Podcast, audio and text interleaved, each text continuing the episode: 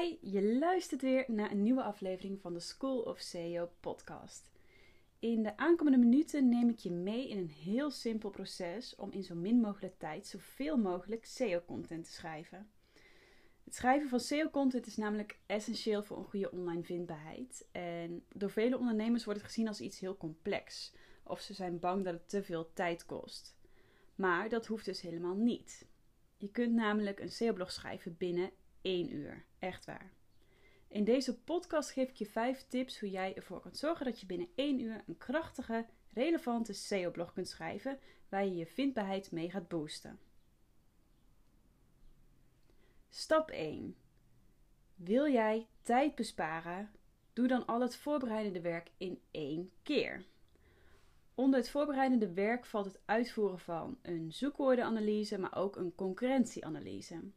Deze twee analyses zijn cruciaal wanneer je strategisch aan de slag wil gaan met het verhogen van je online vindbaarheid.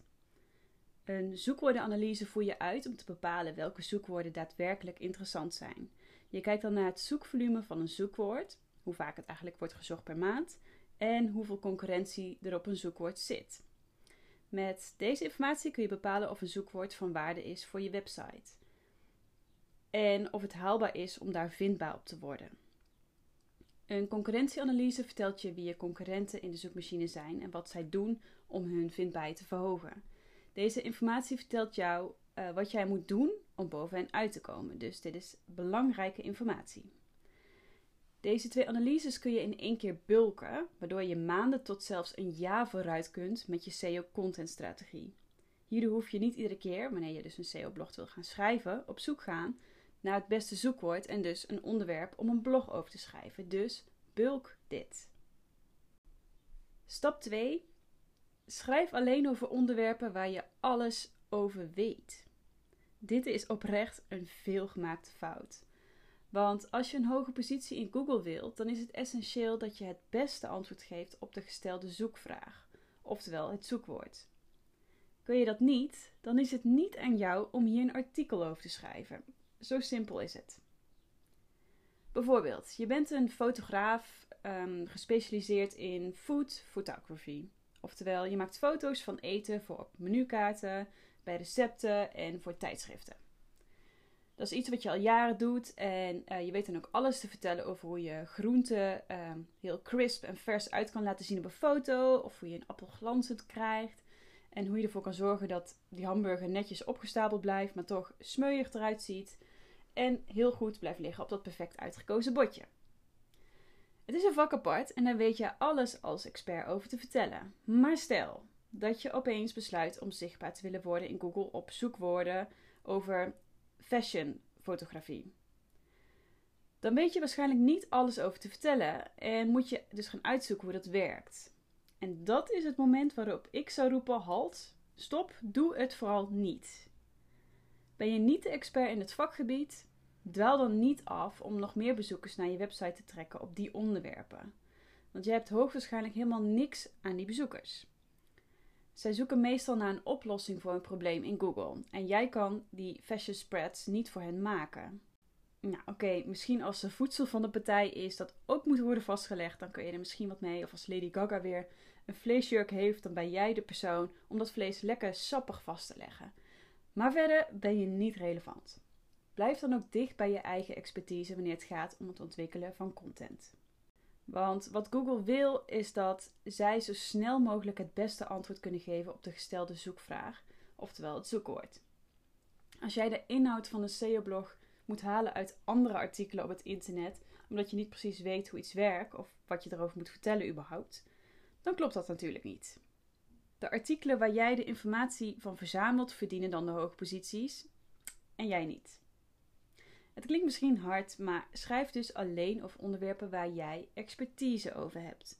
Want alleen dan maak je kans op die hoge posities, waardoor jij meer doelgericht verkeer naar je website kunt trekken. Stap 3. Schrijf altijd eerst de volledige tekst en ga daarna pas optimaliseren voor SEO. Bij het schrijven voor SEO draait het om het schrijven van een relevante, kwalitatieve tekst. Schrijf daarom eerst de volledige tekst en ga daarna pas kijken wat je kunt aanpassen om hem SEO-technisch sterker te maken. Dat gaat veel sneller wanneer je bij iedere zin die je schrijft gaat nadenken of dat wel goed is voor je SEO. Want bij het schrijven voor SEO kijk je vooral naar hoe je je tekst nog krachtiger kunt maken. Inhoudelijk, maar ook qua leesbaarheid en gebruiksvriendelijkheid. Als je tijd wilt besparen, doe je dit in één keer na het schrijven. Gezien het creëren van een sterk stuk content het beste gaat wanneer je gefocust bent op het onderwerp en het beantwoorden van de zoekvraag. Stap 4. Plaats meerdere SEO-blogs achter elkaar in je CMS.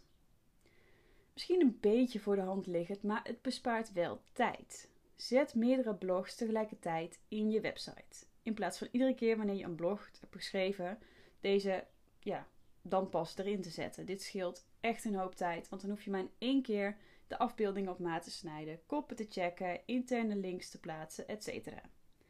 Wanneer je deze stappen kunt combineren, zul je zien dat je veel sneller klaar bent dan wanneer je per geschreven artikel hem in je website gaat zetten. Je hoeft natuurlijk niet alle blogs op hetzelfde tijdstip te publiceren. Ieder CMS heeft de mogelijkheid om je content in te plannen, oftewel te laten publiceren op een datum en op tijd naar jouw wens. En stap 5. Schrijf je content nooit direct in je website. Schrijf jij je content direct in je website, dan loop je een risico. Um, er is dan de kans dat je CMS het niet opslaat.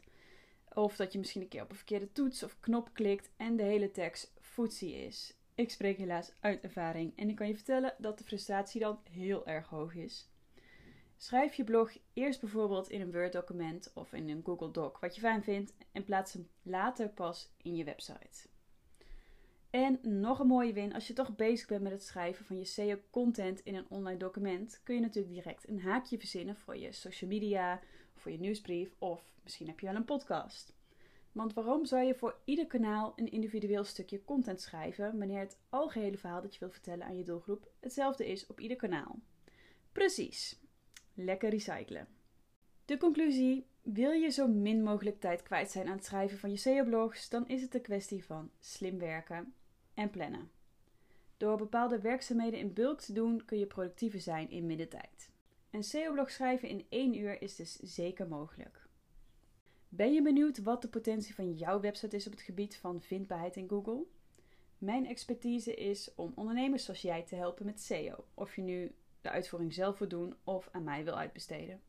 Want eerlijk, je hebt genoeg te doen als ondernemer. En mocht je benieuwd zijn naar de mogelijkheden, dan kun je een kijkje nemen op mijn website. Of nog beter, plan een gratis kennismaking met mij in.